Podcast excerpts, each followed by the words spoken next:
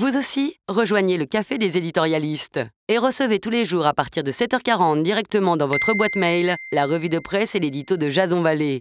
Des points de vue tranchés sur l'actualité et des médias passés en revue. Alors ne perdez plus une minute et découvrez d'autres contenus inédits en cliquant sur le premier lien en description.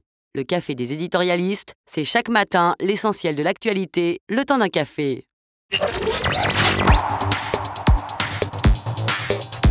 L'édito de Jason Vallée.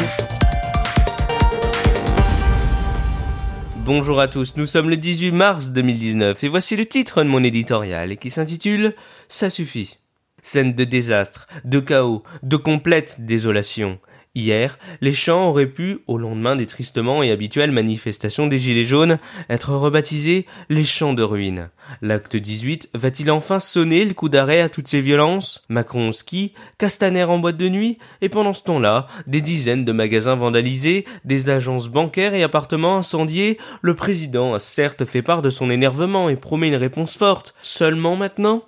Si l'opposition souligne, dans un pur esprit de politique politicienne abjecte et malvenue, que ce gouvernement est, je cite, trop laxiste, rappelons que ces mêmes prenaient encore il y a quelques semaines l'interdiction du LBD.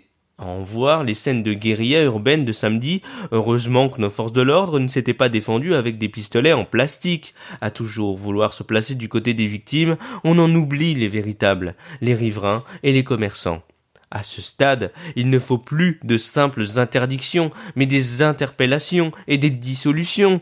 Sans aller jusqu'à en appeler à l'armée, tout individu encagoulé doit dorénavant être chargé, interpellé, jugé et sévèrement condamné, sur le champ, les champs ou partout ailleurs.